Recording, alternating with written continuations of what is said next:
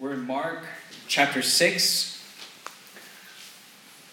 verses 30 through 44. Mark chapter 6, verses 30 to 44.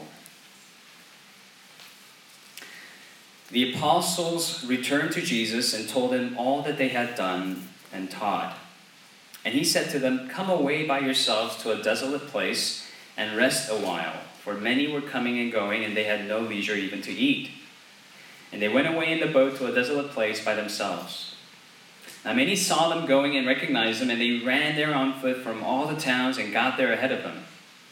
When he went ashore, he saw a great crowd, and he had compassion on them because they were like sheep without a shepherd. And he began to teach them many things. And when it grew late, his disciples came to him and said, This is a desolate place, and the hour is now late. Send them away to go into the surrounding countryside and villages and buy themselves something to eat.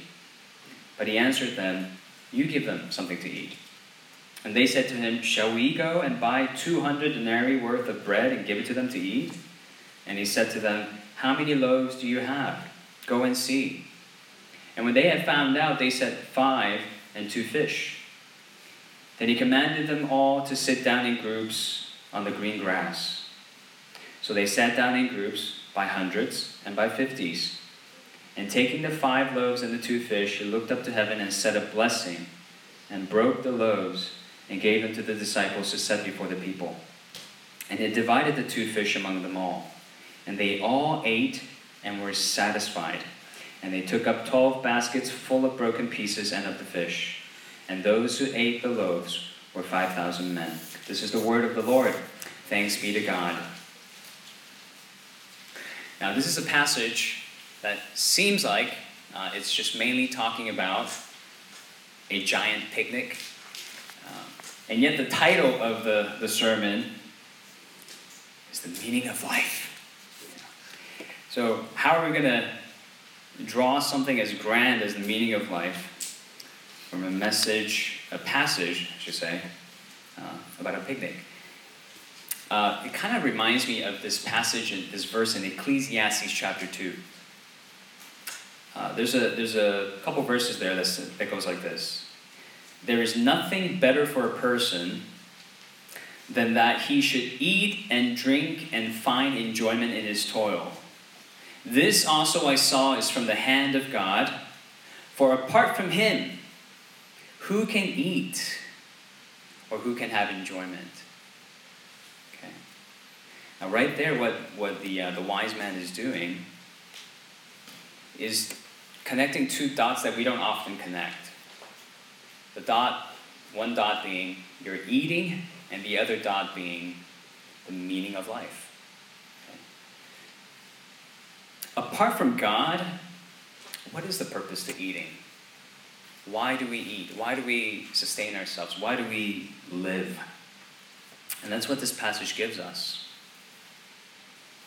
Um, here's, here are three things. I want to break it down into three points, and here are the three things that this passage shows us uh, the meaning that's behind this passage, and that's who Jesus is, and why you need this meaning, and that's what Jesus did, and how you can get this meaning, how you can follow Jesus. Okay?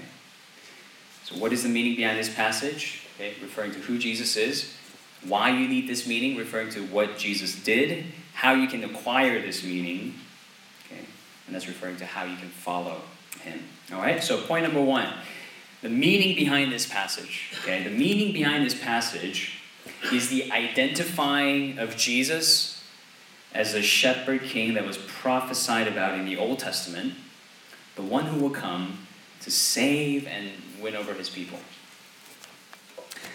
Now, if you look at verse 34, it says this When he went ashore, he saw a great crowd, and he had compassion on them because they were like sheep without a shepherd. They were like sheep without a shepherd. Now, that expression, sheep without a shepherd, um, is a very clear reference and actually a direct quote um, taken from the book of Numbers, chapter 27, where Moses, nearing his death, prays to God for a leader who will succeed him, continue to lead Israel through the wilderness into the promised land. And here's the prayer that he prays in chapter 27 in the book of Numbers. Let the Lord, the God of the spirits of all flesh, appoint a man over the congregation who shall go out before them, come in before them, who shall lead them out, bring them in, that the congregation of the Lord may not be as sheep that have no shepherd. So the Lord then appoints Joshua. They get into the promised land. But you know the story. What happens after that? Do they hold on to the promised land? No, the Israelites, they, they rebel against God, disobey his laws. They demand to have their own king. Right? They, they sort of dethrone God as their king. They, they raise their own king of their own choosing. And that leads to Israel's gradual downfall, and ultimately they, they become exiles. And they do become sheep without a shepherd in the wilderness. Okay? Now, here's what King David wrote in a sort of prophetic manner in, in his Psalms, and in his most well known psalm, no less, in Psalm 23. He prophesies about a shepherd who will come and finally, finally and ultimately save God's people and deliver them. It's, short enough a psalm and, and good enough a psalm to actually read in its entirety. So let me let me read that for you. And, and for those of you who memorize it in Sunday school, it's a good refresher. The Lord is my shepherd, I shall not want. He makes me lie down in green pastures, He leads me beside still waters. He restores my soul. Even though I walk through the valley of the shadow of death, I will fear no evil, for you are with me. Your rod and your staff, they comfort me. You prepare a table before me in the presence of my enemies. You anoint my head with oil. My cup overflows. Surely goodness and mercy shall follow me all the days of my life, and I shall dwell in the house of the Lord forever. Okay. Now, what David is talking about here, and, and especially when you look at the context that he was in, kingdom falling apart. Okay? He's saying we had enough human authorities, human judges, human priests, human kings. What we really need is the Lord to be our shepherd. The Lord is my shepherd. We need the Lord to come and save us from our, our restlessness and truly satisfy our deepest longings. We need this shepherd to come and be our king. That's what he's saying. We need a better shepherd king in the Lord. It must be the Lord. And Mark is very intentional, very intentional here in pointing to Jesus as that shepherd king. The parallelism here is, is unmistakable. It's so clear. There's, there's virtually no commentator uh, who doesn't draw the connection between Mark chapter 6 and Psalm 23. Every commentary you read, they, they point you back to Psalm 23 when they get to Mark chapter 6. In Psalm 23, for example, verse 2, he says, He makes me lie down in green pastures. Mark chapter 6, starting from verse 31, Jesus said, Come away by yourselves to a desolate place and rest. Rest. And then verse 39, look what it says there. Then he commanded them all to sit down in groups on the green grass. Why, why mention the green grass? To refer back to the green pastures in Psalm 23. And he, it says in Psalm 23, he makes me lie down. And it says in Mark chapter 6, he commanded them all to sit down in groups. You can't miss the parallel uh, structure here. There's more. It says in Psalm 23, verse 4 and 5, Your rod and your staff, they comfort me. You prepare a table before me in the presence of my enemies, and my cup overflows. My cup overflows. There's an overabundance. And what does Mark 40, uh, chapter 6, verse 42 and 43 say? They all ate and were satisfied. That's a synonym to comforted. Were satisfied. And they took up 12 baskets full of broken pieces and of the fish. Right? The baskets overflowed. There was an overabundance. Okay? Isaiah, the prophet, talks about this too, the shepherd king. In Isaiah 25, and this is in our call to worship, he says, On a mountain the Lord of hosts will make for all peoples a feast of rich food, of rich food full of marrow. And this Lord of hosts, he says, will swallow up death forever, wipe away tears from all faces, and it will be said on that day, Behold, this is our God. We have waited for him, that he might save us. This is the Lord. We have waited for him. Okay? You see where Mark is going with this passage now. Okay?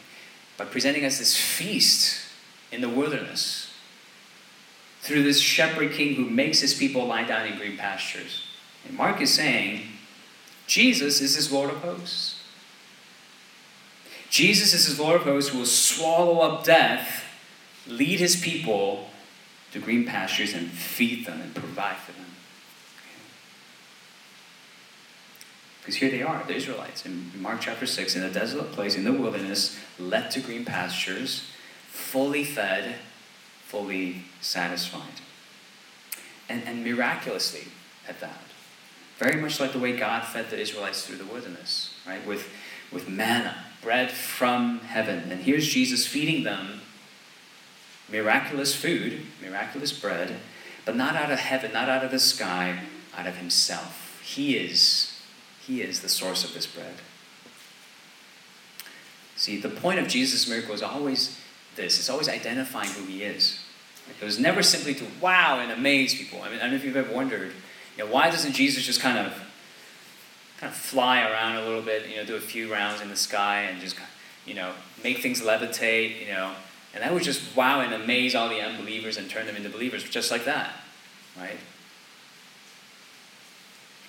The point of Jesus' miracles is not that. It's not to wow and to astonish and to amaze people. The point of Jesus' miracles was always to identify him.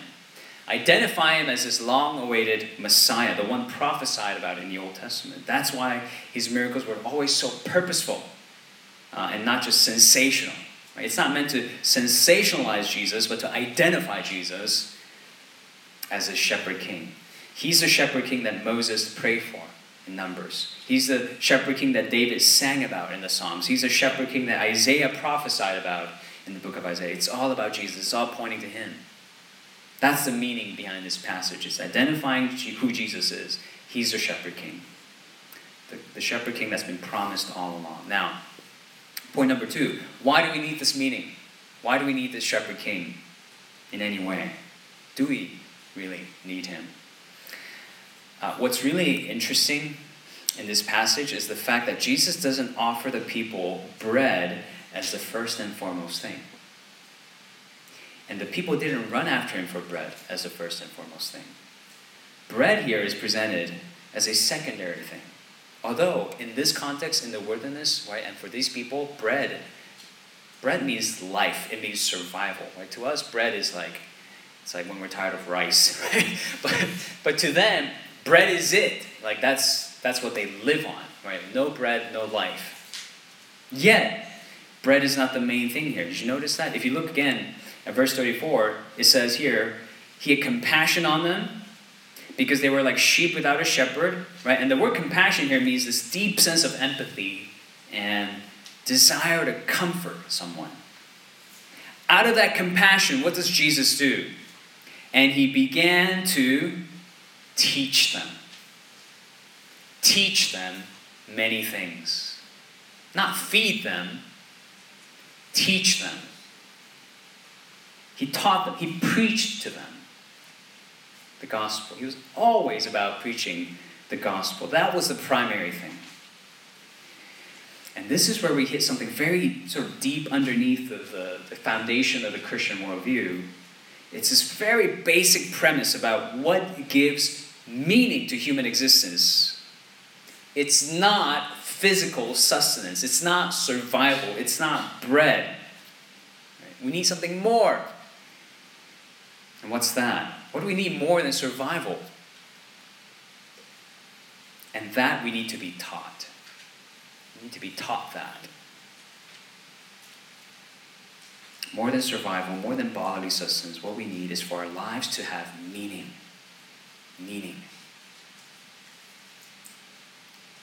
More than survival, we need for our lives to be meaningful. And we need to be taught that because we live, we can and we do live in large part in ignorance of that meaning. We just strive for survival. We strive for survival. We live in ignorance of the fact that nothing in life is actually meaningful if nothing lasts. If all ends at death, at the grave, nothing is really meaningful. And we needed to be pushed to think these sort of meta thoughts. We need to be taught to think this way. We need to be asked Do you know? Do you know what will last beyond your grave? Whatever it is that you're pursuing right now, will it carry you into eternity? We have to ask these things. We have to be taught to ask these things. And, and, and this, is, this is the kind of talk where, whenever we get to this part about you know, death and the meaning of life, you know, some are bound to feel this is just too bleak. I mean, it's just dark, it's brooding, it's, it's, it's, it's borderline depressing me. Why? Why go there? Isn't it bleak to think about death? And, and the answer is no, if you have an answer for it, if you have a res- proper response to it. it. it's, it's sort of like the, um, there are two ways of talking about weddings. And, and I've been talking a lot about weddings with people. We just, love is in the air, right? People are getting married, we're talking about engagement, talking about weddings. And, and I'm noticing there, there, are two, there's, there, there's two types of conversations about weddings. Uh, one is prior to the wedding. And that conversation is very different. It's, very, it's, it's all stress. There's a lot of stress. There's a lot of uh, nervousness. There's anxiety. There's, there's things that you're, you're, you're worried might not work out, might not go well, and you're just you're overthinking. Right? That's one conversation about a wedding. And then there's another conversation, and that's with those who are on the other side of the wedding, who've gone through it, who've been on the other side and survived.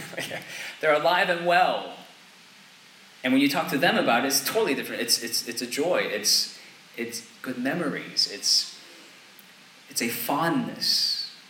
And it's even a place where, where they can actually uh, impart counsel and advice from. It's a good place. Two very different uh, conversations about it. Why? Because on, on, one, on the one hand, there are people who've gone to the other side and have survived. Right? And then on the other hand, there are people who are still approaching it and they're, they're kind of like, oh, will I make it? Will I make it through? When Christians talk about death, it ought to be about in, in a manner in which someone has gone over to the other side and have survived. Right? We have Christ, the resurrected one, who've gone over to the other side of the grave, come back. And he's going to lead us in the same way. I've shared this with some of you I think this is a, maybe a more direct illustration. Um, when Scott Derrickson, the, the film director, was asked, Why do you, as a Christian, direct so many horror films? And what he said? He said, I direct horror movies because I am a Christian. It's because I have an answer to death. I know who defeated death. And that means I can mock death in its face. I can put it in a movie, a medium for entertainment, and laugh at its face. Now, this is not my way of encouraging you to watch horror movies, but I'm saying there's something very profound about what he's saying there. Do you know that death has lost its sting? Do you know that you have an answer to that? Do you know that when you talk about death, it doesn't have to be all bleak, dark, and brooding? we have Christ who's been on the other side and survived. Christians are people who've been on the other side of death through Christ. It's not bleak, not when you have a good response to it. You can actually laugh at his face, you can rejoice. And that's why Christians get to, not have to, not forced, we get to talk about death and the meaning of life. And at the same time, at the same time, on the flip side of that, we can talk about all the rest of life. All the beautiful things and the meaningful things in life, like marrying, creating families, raising children, or working to better society, we can talk about all these things seriously now, meaningfully now, because we have an answer to death. Thomas Nagel, he's a philosopher at NYU, he's an atheist. And he wrote in his book, What Does It All Mean? Uh, this very interesting line. Quote, since the grave is life's only goal, The grave is life's only goal. It is ridiculous to take ourselves so seriously. Since the grave is life's only goal, it is ridiculous to take our lives so seriously. We shouldn't want our lives to, quote, matter from the outside, meaning matter objectively, matter truly. That's asking too much, he says. You can say we all get to create our own meaning, but to want that self made meaning to be truly meaningful, that's ridiculous, he says. As a secularist, that's, that's ridiculous. That's a big ask. It's asking for something this material, naturalistic, godless universe cannot give you true meaning. And he goes on to say later even if you conjure up a meaning that you believe in firmly, you think it's a good meaning because it will make a difference, whether it's producing a great work of literature, helping the planet, promoting diversity, all that good stuff. From the secular worldview, in the end, the difference you make won't make a difference. The difference you make won't make a difference in the end. In fact, he says, it wouldn't matter if you had never existed. And even if you did, the difference you make wouldn't matter either. Whether you existed or not, doesn't matter in the end. It all ends in death. It all ultimately comes to nothing. It's, it'll be all forgotten anyway. So the question remains, like when you remain in that worldview, the question remains, why live? Why get out of bed? Why get dressed for work? Why eat? Why eat anything? What's the meaning behind it all? So the wise man in Ecclesiastes is right. If God is not behind it all, we have no point in rejoicing in even the food that we eat. See, the reason why Jesus focused the majority of his time on teaching, teaching, and not putting food in their bellies, is for this reason to give them the why. What's more important than the food is a reason for the food. More important than what I will eat today is why I will eat today. Why I should live. And in both Psalm 23, Isaiah 25, the, the premise for eating, and not just eating, but feasting, right, in this rested state, is the defeat of death. The Lord of hosts has swallowed up death in victory. So let's feast, let's eat, let's celebrate. The celebration of this shepherd king was all about celebrating this rediscovery of the meaning of life in the defeat of death. That's what it meant for the Jewish people. That's what it meant for the ancient Israelites. And it may have been more immediate to them because they are living under colonial rule. They're living under persecution, subjugation, poverty. Perhaps this defeat over death was more celebratory for them because death was more immediate to them. And perhaps it's not as talked about and, and it's not as you know in our face today because we, we live in a very lucrative society, very well-off society. It's a wealthy society. We're very comfortable where we are. But at the same time, at the same time, it doesn't change our trajectory. We're all headed to the grave. The rich and the poor. The premise here for eating, feasting, is the defeat of death. That's always the context of this biblical feast. The Lord of hosts has defeated sin and its final weapon, death. When we realize this, and we realize why we need this, here's what will happen. And here's how you know you've grasped it you won't settle for anything less. You won't settle for rejoicing in anything less than this. Because everything else you rejoice in has meaning only because of this. You will celebrate this as the greatest achievement in your life God's defeat over death. And we won't settle for other things. We won't settle for idols. Idols. What are idols? It's what we learn in the Catechism. Idolatry is seeking in created, created things meaning, significance, and security. Well, what's wrong with that? What's wrong with seeking meaning and security and significance and created things? Well, Maybe that is why everyone around us, including ourselves, struggle so hard to be happy, to be satisfied, to be content. It's not ultimately satisfying. It's not ultimately meaningful. It's not ultimately significant. And it's not ultimately securing. So we keep moving on to the next thing and the next thing and the next thing. Here's an excerpt uh, from an interview um, in The Atlantic with this professor at uh, University of Texas. And uh, the article is interesting. The, the title itself is interesting. That's why it caught my attention. The, the article is titled, Why So Many Smart People Aren't Happy. Why So Many Smart People Aren't Happy. It's like, am I supposed to feel good about that title? It's like, if I'm smart, then I'm not happy. But if I'm not happy, that means I'm smart. so it's like, hmm. But anyway, it made me read it. Quote, here's an excerpt. Think about the need for competence. One approach is to engage in what people call social comparisons, that is, wanting to be the best at doing something or something like that. And there are many problems with this approach. One big problem with this is that it's very difficult to assess. What are the yardsticks for judging somebody on a particular dimension? What are the yardsticks for being the best professor? Is it about research, teaching? Even if you take only teaching, it is, is it the ratings you get from the students, or is it the content that you deliver in class, or the number of students who pass an exam or take, t- take a test and do really well in it? It becomes very difficult to judge because these yardsticks become increasingly ambiguous as a field becomes narrower or more technical. Okay.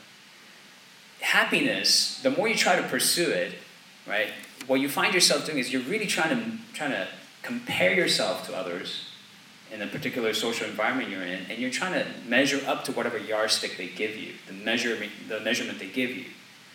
And it seems to always change, always evolve. It's elusive, it escapes you. And that's why the more you strive for happiness, what you realize in the end is the less happy you are. Or isn't that ironic? The more you strive for happiness, the more unhappy you become.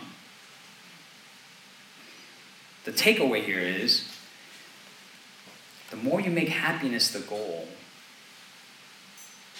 the farther you will get from happiness. Happiness is not meant to be the goal. Happiness is meant to be the byproduct of you discovering something greater than happiness, and that is meaning. Meaning. The Bible has always stated that that meaning is God and God Himself, not in created things, not made up yardsticks and standards and measurements of success and recognition. It's God, the ultimate standard. That's why when we love something more than God Himself, we, we turn that thing into a false God, a false standard to live by, and we forget about this true God, and we idolize that thing. We, we, we raise that thing to be our God. And we, we worship it, we follow it, we obey it with our heart, soul, mind, and strength. And that's sin in a nutshell. It's loving something more than God, loving the gift more than the giver, loving, loving creation more than the creator. You know, today is Mother's Day. Um, and, and it's a day we give our, our moms the, the one thing we all ought to give them, and that is our deepest and sincerest thanks right? Gratitude. They, they chose to bear us, conceive us, right? And then give birth, nurture us, educate us, work and save to spend on us. Made tremendous sacrifices to get us here. Well, you know, whenever people say, you know, have you thought about how inconvenient uh, it is for a woman to become pregnant? Of course it. When was the last time a mother gave birth saying, I did it because it was convenient for me? They chose to sacrifice. That's why we give them thanks. That's why we recognize them. That's why they're amazing. Made tremendous sacrifices to get us here. And therefore, there is something deeply wrong about a child who doesn't give thanks, wouldn't you say? Who doesn't show any signs of gratitude to their mother. Or if a son were to love the gifts from the mother more than the person, wouldn't you say that's being There's something deeply wrong about that. There's something very deeply ungrateful about that. The same goes for God. Right? If there is a God,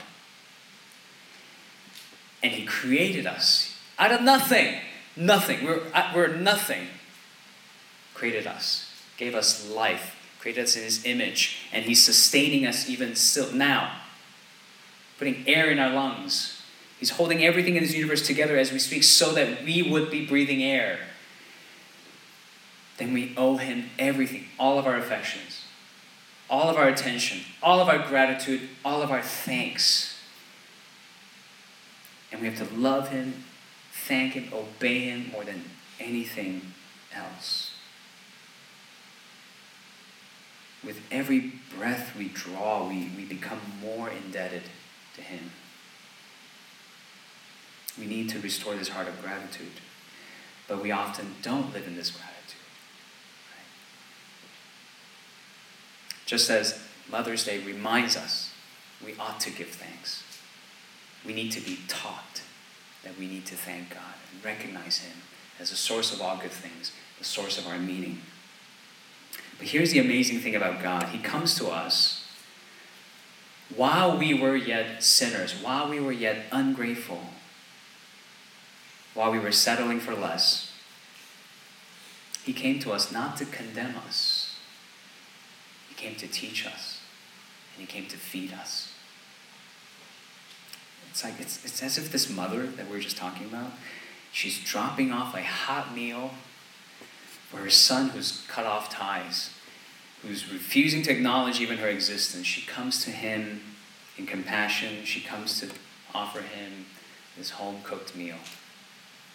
That, that is the image of God. There's something in, in our mothers that we see the image of God reflected. This is the God who says in Psalm 81 I am the Lord your God who brought you up out of the land of Egypt. Open your mouth wide, and I will fill it. This is the God who says in Isaiah 55 Come, everyone who thirsts, and he who has no money, come buy without money and drink. Listen diligently to me and eat what is good.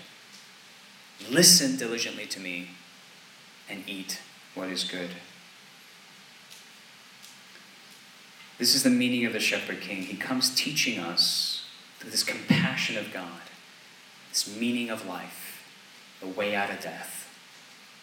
Listen to him and eat. Be taught by him and feast. And what does he feed us? Ultimately, what he feeds us is his mercy. His manna from heaven, His mercy from heaven. He feeds us a hot plate of mercy. You guys remember um, Merchant of Venice from high school English class? The quality of mercy is not strained, it droppeth as the gentle rain from heaven.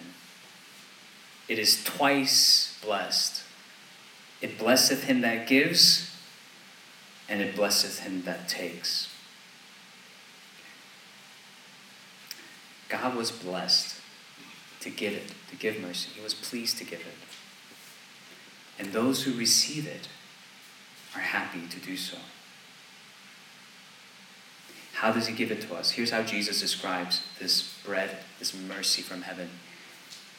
He says in John chapter 6, I am the bread. Am the bread of life.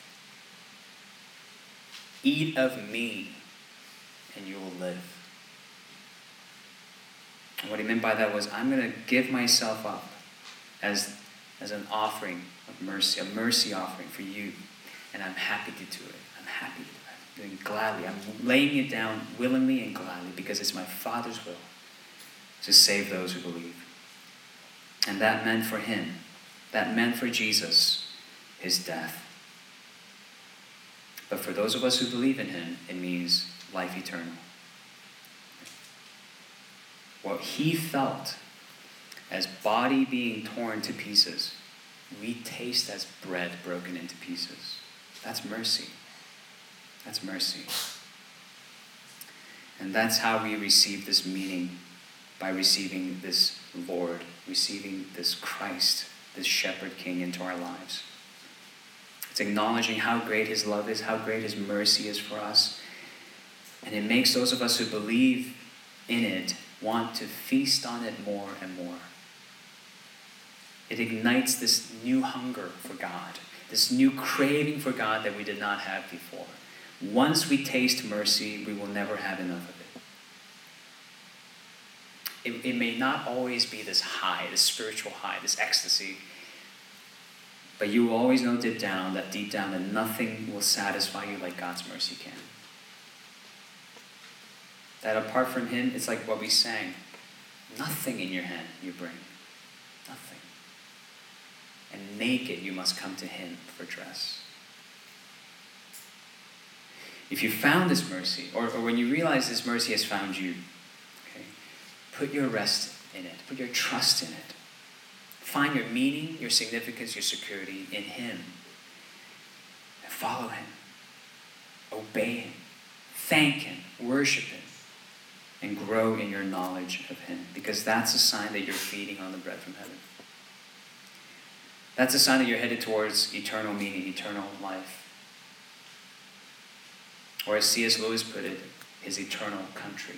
He said, if, if I find nothing, nothing in this life really satisfying me, that, that deep yearning I have for longing and satis- uh, longing for satisfaction, if nothing in this material world can satisfy that, that the, the most probable explanation for that is that I was made for another country. If you have a desire for this meaning, you are made for another country. Follow your shepherd king. Let him lead you there. Let him lead you to your true home, to your true country. That's where you were made for. And that's where you will find rest. In his green pastures, feeding on his mercies forever. That's the church. That's who we are. And for those of us who believe that, we have to learn how to share this.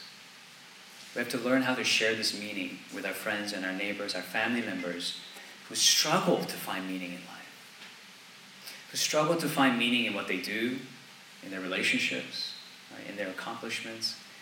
They struggle to find meaning. Share this meaning with them. Share Jesus with them so they can taste of it, so they can find meaning. Find meaning in living, in eating, and just in being